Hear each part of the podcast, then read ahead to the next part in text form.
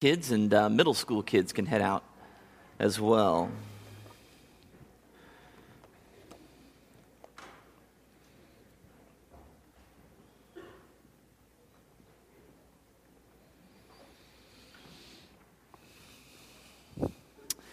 Uh, there's an American author named Flannery O'Connor, and she once wrote this uh, question in her prayer journal. She wrote the question Can anyone teach me how to pray? Can anyone teach me how to pray? I don't know about you, but I can relate to that sentiment because uh, prayer is kind of a tricky, a tricky thing. We have people here at Wellspring who I'm sure are all over the map in terms of where they are in their spiritual journey with God. There's some folks that are just still trying to figure it out uh, in general, whether they really believe it or not. Um, there's some folks that maybe are kind of new uh, in that journey and are, are, starting to put the pieces together of what it means to be a follower of Christ. There's others of us here that have been following him for two, three, four decades um, as well. And I would venture to guess that no matter where we are on that spectrum, that all of us have experienced some level of disillusion or frustration or disappointment uh, with prayer. Uh, multiple times uh, from time to time, every day, every moment, um, communicating with God, a God that we can't physically see, is a mystery. It's a mystery to wrap our, our minds and our hearts around, to say the least. So, because prayer is a challenge uh, for many of us, uh, I thought we would take some time this summer. We're going to be kind of starting this series um, to take a look at, at the prayers that Paul prayed um, that he wrote in, in the letters that he wrote in the New Testament. I think there's some things that we can learn from that. Uh, Paul wrote a large part of the New Testament, so we're going to look at his prayer life a little bit. Um, Paul is a guy who, if you've read many of his letters, um, he multiple times would say things like this. He would say, Pray continually, or pray without ceasing. And there's always this great debate with people from time to time, like, what did he mean by that, right? And you get this sense from Paul that, that his connection with God was just ongoing. Uh, sometimes it, it, maybe it seems like almost in a moment by moment basis. Um, that he was constantly coming before God and just had this continual dependence on him, almost kind of like breathing itself. Paul prayed. And you see his conviction to pray when you look at the letters that he wrote to the early church that he planted and helped get started in the first century. So, as we dive into this series, I want to begin by kind of painting a little bit of context for you of, of Paul's life and ministry. What were some of the, the variables that he was dealing with in, in first century um, Middle Eastern area? So, after Jesus' uh, birth, death, resurrection, and then ascension into heaven, um, around 33 AD, there's this small band of followers, uh, the first Christians, that are still there, um, and they're primarily in Jerusalem. And Paul, at that time, is a guy who's uh, called a Pharisee. A Pharisee was a Jewish religious leader who was very strict at trying to obey the Old Testament law. And it, they were people that Jesus kind of went back and forth with a lot because they tended to, to really focus on the law but would lose the spirit of the law or the love that's supposed to go along with the law in their, in their legalism. And Paul was one of those guys, and he was well trained and he was educated, and he did not believe that Jesus was the Savior, the Messiah the Jewish people were waiting on. And so he attacked the early church, and his goal was to try to wipe them out. He killed Christians. And if you've read the story, and you can read about it in the book of Acts, God gets a hold of Paul's life. One day he's traveling on the road, and he literally, Jesus shows up to him in a blinding light and blinds him physically and, and, and basically taps him on the shoulder and says, Hey, you are going to be my chosen mouthpiece, my spokesperson to the Gentiles, to the non Jewish people in and around the Mediterranean area. So, sure enough, that's what happened. And so he took a few years. Uh, first of all, people were really scared of him because he'd been the one killing all the Christians. And so now he comes around and says, Hey, I'm really your friend, right? Okay, so that took a little bit of time to get used to and earn a little bit of trust. But after a while, he began, he was sent out, and he was going into places that had never heard about Christ. Um, you know, he kind of moved up the coast of the Mediterranean. I'm going to think backwards for you guys and around into Europe, okay? And to Greece and Rome and those areas. And he's planting churches, he's, he's equipping leaders to lead those churches, he's equipping other, other missionaries to go out as well. So these are the things that he's doing. And today, um, we have several letters that he wrote uh, in, in your New Testament to churches uh, in cities like Colossae and Philippi and Ephesus and Corinth and Thessalonica and, and the ways that he encouraged them in their faith through these letters. Now, it's important for us to understand that when Paul wrote these letters, most of them were written in the 50s and 60s AD, that these were written before the Gospels were written. So the stories about Jesus, the words that he spoke that are recorded in Matthew, Mark, Luke, and John, weren't written till the 60s and beyond.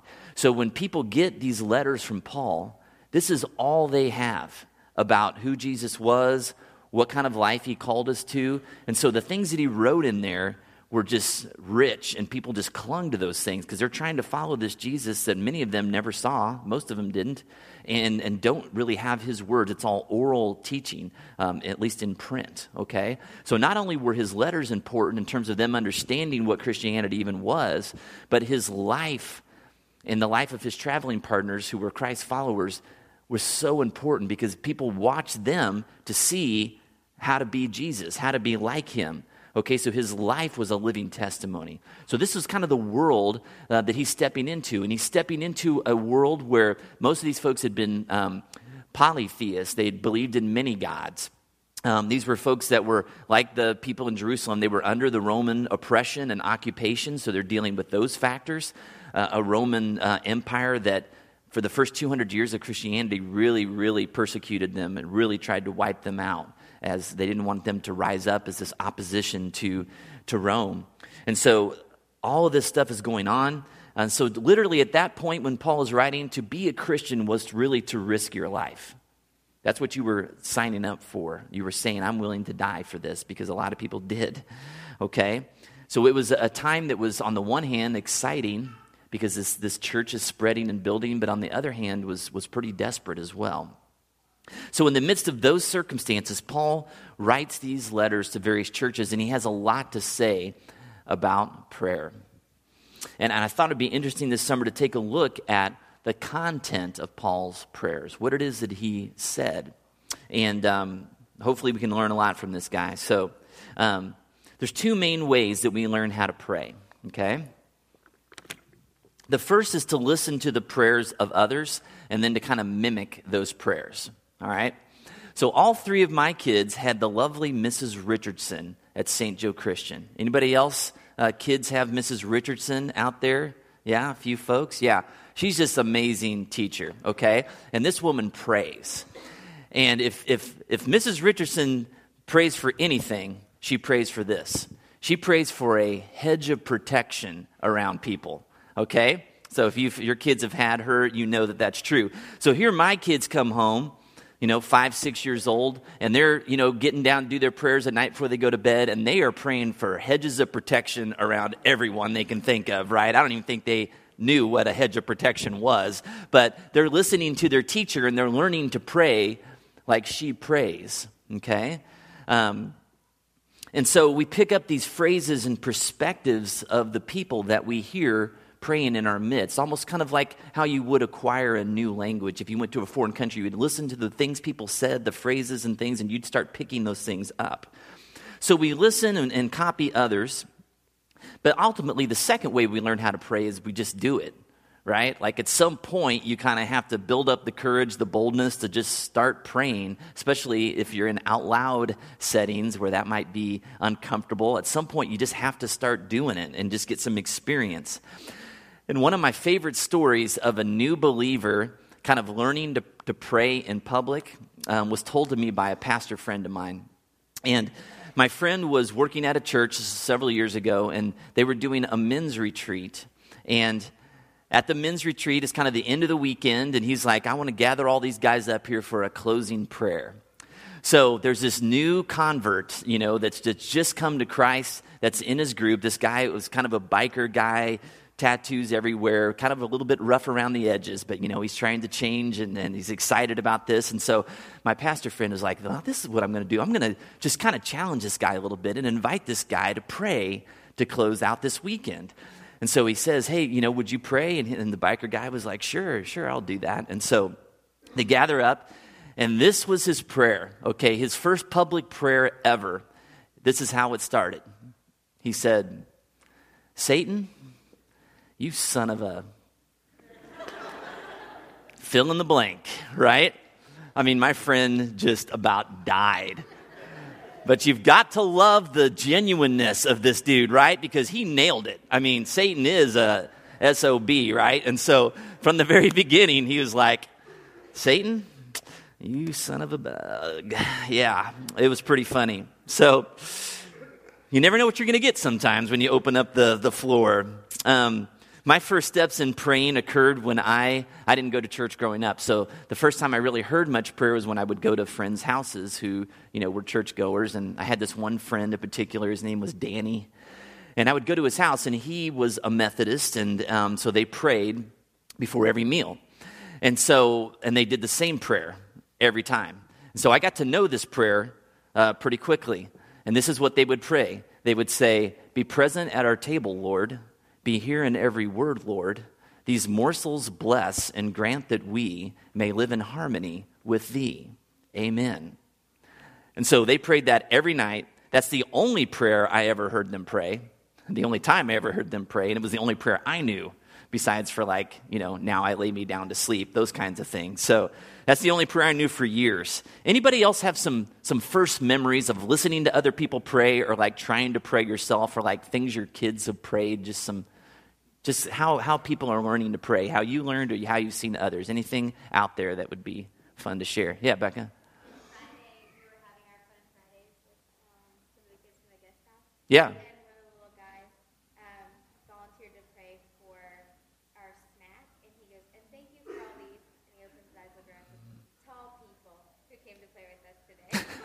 Thank you for all these tall people who came to play with us today. Yeah, that was a neighborhood kid. Yeah, great.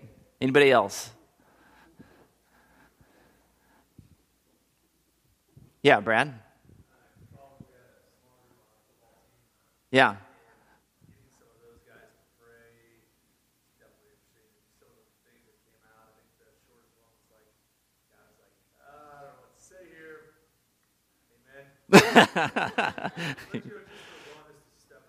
yeah.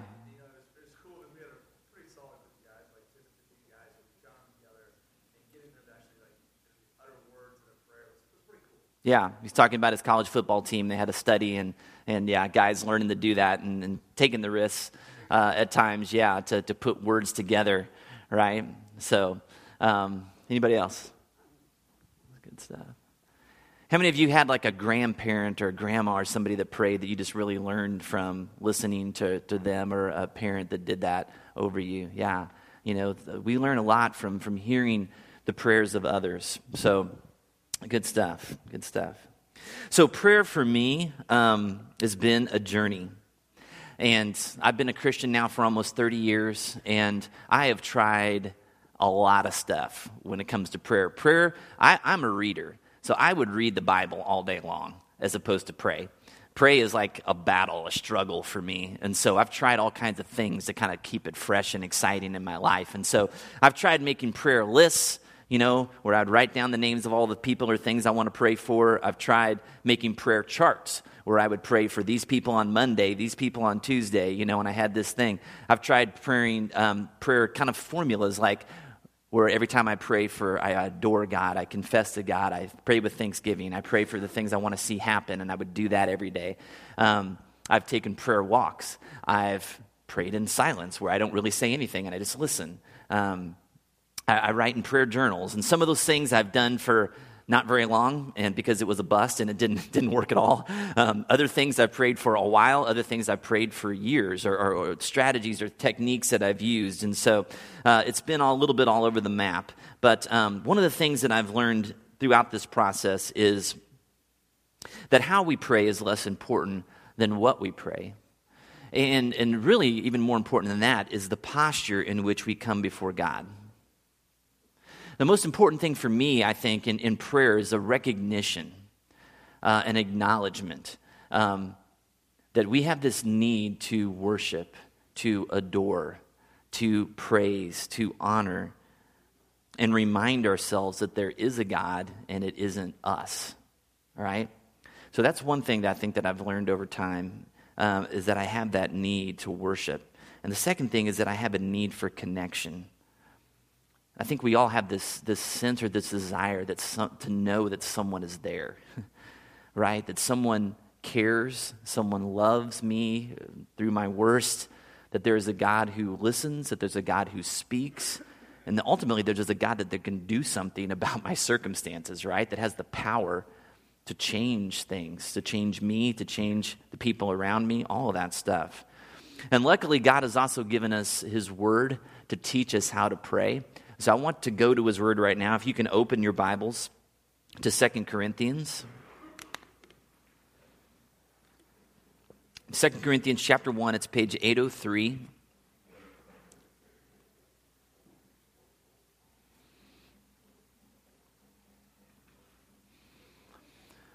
And one of the things that you notice when you read Paul's letters and his writing um, when he tries to encourage his brothers and sisters in Christ um, and what he prayed for them, is you notice that um, he believed that it worked. He believed that it, wasn't a waste of time to pray, but that it was a vital and essential discipline of the Christian faith. And Paul loved to pray for other people. To, to intercede on their behalf. And some of maybe you've heard the phrase intercessory prayer. Okay, that basically is just a fancy way to say praying for others. And I would, I would venture to guess that that's, that's probably one of the things that if we pray, we tend to do the most, is we, we like to pray on behalf of other people because we, we want them to know that we care. We want to see something happen. We're hurting for them. We've got compassion for them. And so we enter in and pray for our friends, our family, sometimes even um, our enemies. And I want to start this sermon series today by looking at what Paul says in 2 Corinthians chapter 1, uh, starting in verse 8. And I want you guys to be thinking about as we go down through verse 11 what is it that Paul is communicating about prayer in this? So he says to his friends in Corinth in verse 8 We do not want you to be uninformed, brothers and sisters, about the troubles we experienced in the province of Asia. We were under great pressure, far beyond our ability to endure, so that we despaired of life itself. Indeed, we felt we had received the sentence of death. But this happened that we might not rely on ourselves, but on God who raises the dead. He has delivered us from such a deadly peril, and He will deliver us again. On Him we have set our hope that He will continue to deliver us, as you help us by your prayers. Then many will give thanks on our behalf for the gracious favor granted us in answer to the prayers of many. So, what, what is Paul saying about prayer here? Anything that you're picking up on in terms of what he is trying to communicate to the Corinthians? You want to say something, Randy? You look like you do. Yeah, what do you got? Well, first off, what I thought was um, better stand for something or fall for anything and show gratitude for everything that God has given you. Okay. offer of gratitude yeah. So prayer involves offering gratitude and thanks. We see that definitely. What else? Oh, way in the back. Yes. I'm sorry, say it again. Okay, sometimes you have to experience the worst. So he'd been through some painful circumstances, but he was still able to find joy in the midst of that. Yeah. Anything else you see him communicating there?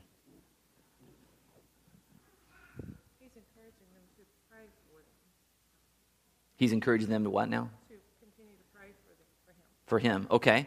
He's encouraging them to continue to pray for him, okay? So, um, Paul describes this horrendous situation that he found himself in, circumstances that he said made him and his traveling party think, man, we are not going to make it. Like, this is it. We've reached the end of the road. We are going to die. And it's important when he's communicating it's not really important. You don't see him spending a lot of time talking about the details of the circumstances. He doesn't spend a lot of time talking about exactly what happened.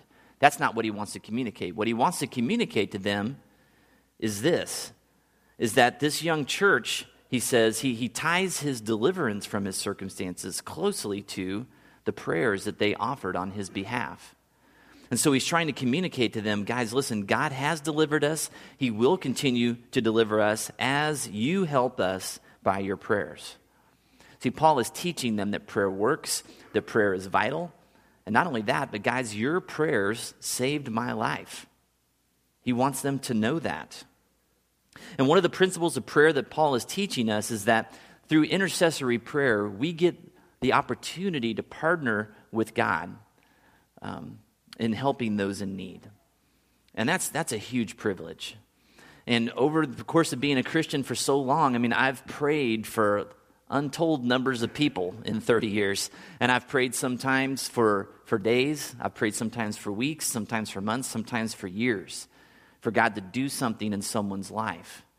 And I can't tell you how amazing it is, however long that time of prayer is, when you finally see breakthrough, when you finally see deliverance, when you finally see freedom, when you see transformation, when you see hope, or whatever it is that God is stirring up in that person's life that you've been praying for, how fulfilling that is to know that I got to be a part of that. Now, could, could God have changed their life or their circumstances without me praying? Absolutely. But he gave me the opportunity to enter in to that and to receive part of the blessing of seeing the change. And also, it communicated to my friend, hey, I'm in this with you, right? I'm not just standing back and saying, yeah, I hope God does something for you, but I'm laboring with you. I'm, I'm beseeching, beseeching God on your behalf day in and day out. Because what happens when we see God move as a result of our prayers? Look at verse 11 again. It says, Many will give thanks on our behalf for the gracious favor granted us in answer to the prayers of many. That's kind of what Randy was talking about. Many will give thanks, it will be gratitude. God will be glorified and praised. And that's the ultimate thing that we want to have happen is that God gets glory in the midst of it. And secondly, that in community, when we enter into prayer with more than just ourselves, when we invite other people in with us and we gather around somebody and we pray, there's a heightened sense of joy, right? It's like when you hear good news, right, and nobody's there.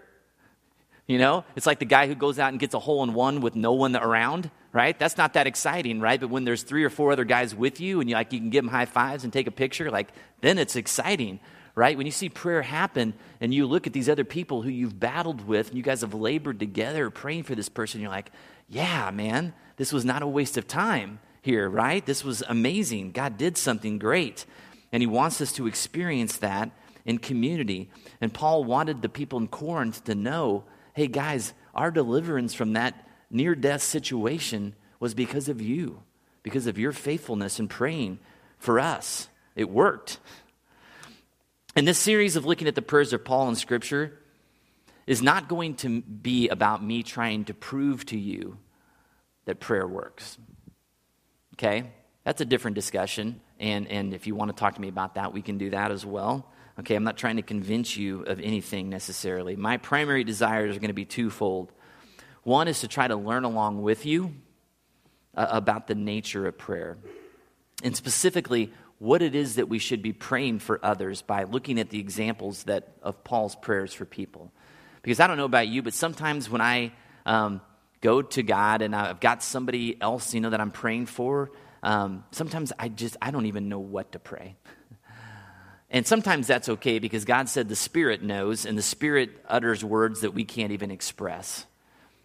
But sometimes I, I wish I knew, or at least I wish I maybe took the time to think, what is it that I'm really hoping that God will do in their life?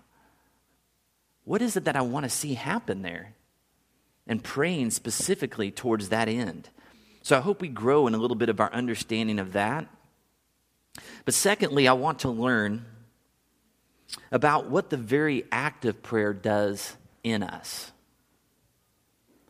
Like, as we pray, what is it that God is trying to change, to transform, to shape in us?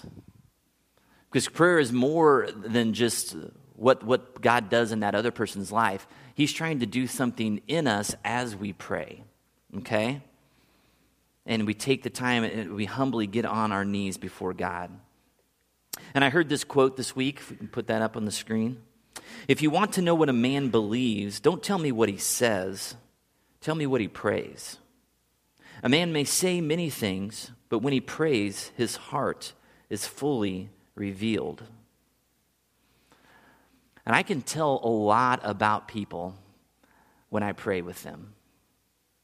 Because it is, it's kind of like a window to their soul has been opened. And more so than just in having conversations with people, when, when I come before God with people and I hear them pray, I learn a lot about the level of faith that they have, the level of hope that they have in that situation, that God can show up and do something. Um, I learn about their care for people, the, the amount of compassion, um, their willingness to enter in and not just, you know, say, I'll pray for you and God bless that person, whatever. I learn a ton by, by listening to people pray that tells me a lot about who they are, that tells me sometimes that they've been through tough times themselves, that they've seen God come through and they believe He can do it again. And I do tell you this that when you pray for someone and you have hope and you have this understanding, this belief about God that He's powerful enough to do something in their situation, man, it is so encouraging to the person who's struggling, who's listening, but you know what it does for me is that every time that I say those things that I believe about God, man, it puts the roots deeper into my heart.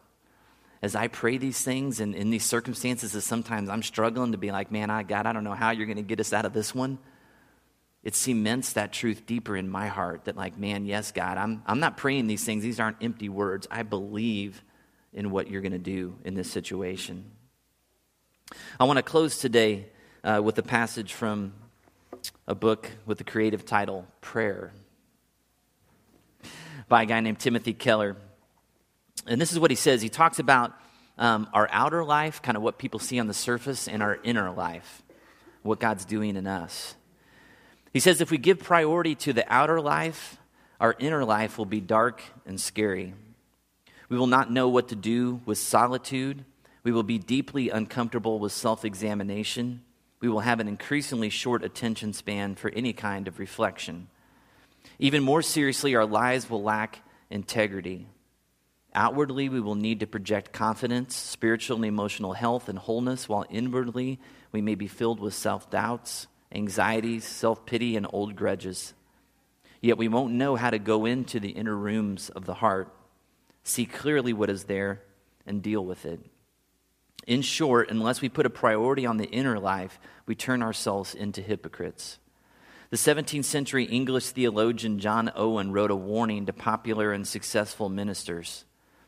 A minister may fill the pews, the mouths of the public, but what that minister is on his knees in secret before God Almighty, that he is and no more. I think that goes for anyone, not just ministers. To discover the real you, look at what you spend time thinking about when no one is looking. When nothing is forcing you to think about anything in particular, at such moments, do your thoughts go toward God? You may want to be seen as humble, unassuming, but do you take the initiative to confess your sins before God? You wish to be perceived as positive, cheerful, but do you habitually thank God for everything you have and praise Him for who He is? You may speak a great deal about what a blessing your faith is and how you just really love the Lord. But if you are prayerless, is that really true? If you aren't joyful, humble, and faithful in private before God, then what you want to appear to be on the outside won't match what you truly are. So last week we talked about this disconnect between sometimes we, I was talking about the worship songs that we sing and some of the things we sing about and, and then the way we live, and, and there's a gap, and we need to bring those together. And we talked about the Word of God, that we see the Word of God and what it says that we need to be and who we're supposed to be in Christ, and then how we live and what we believe about ourselves and about others. And there's this gap, and that our goal is to try to align those things so that we're in harmony with that. And another thing that we're focusing on and hearing today is that we have this outer life and this inner life and that sometimes there's a disconnect between who it is that we say we are, how we present ourselves in public, uh, to our spouse, to our kids, to our coworkers, whoever it might be, That we come across as this Christian person that says they believe this, that, and the other, but our inner life is not in integrity with what it is that we say on the outside. There's a disconnect between what we really believe in our heart and how we act and what we think about others. That belies the things that we say that we believe on the outer surface. And we want to try to bring those things into harmony with each other as we learn what it means to pray. So let's pray as we close today. Heavenly Father, I thank you uh, for this opportunity to come and to learn.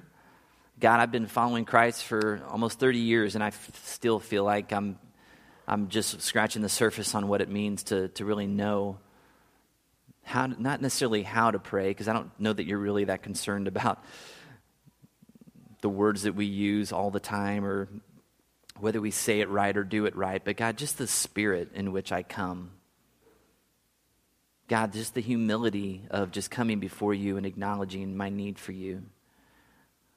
The posture that you want me to have in terms of understanding the holy God that you are, the righteous God that you are, the God that demands uh, obedience and demands love and demands forgiveness and grace being expressed and poured out in my life that, that I might say that I want to do, but I don't always do. and so, Lord, I pray that this, this process, this journey that we're on, would, would shape us and that our prayers would, would take on a different meaning. Our excitement about coming to you to pray for others would, would grow and develop. God, that we would understand that you give us this opportunity to partner with you and, and then, then to celebrate with you. Not only as we see answered prayers and the difference that it makes in the lives of others, but God, celebrating because who you're, you're making us in the process, that you are, are reminding us, God, that we need you daily, God, that you are life to us. So, Lord, I pray that we would have uh, hearts that are eager to learn. Lord, I pray that this week that we would just pray.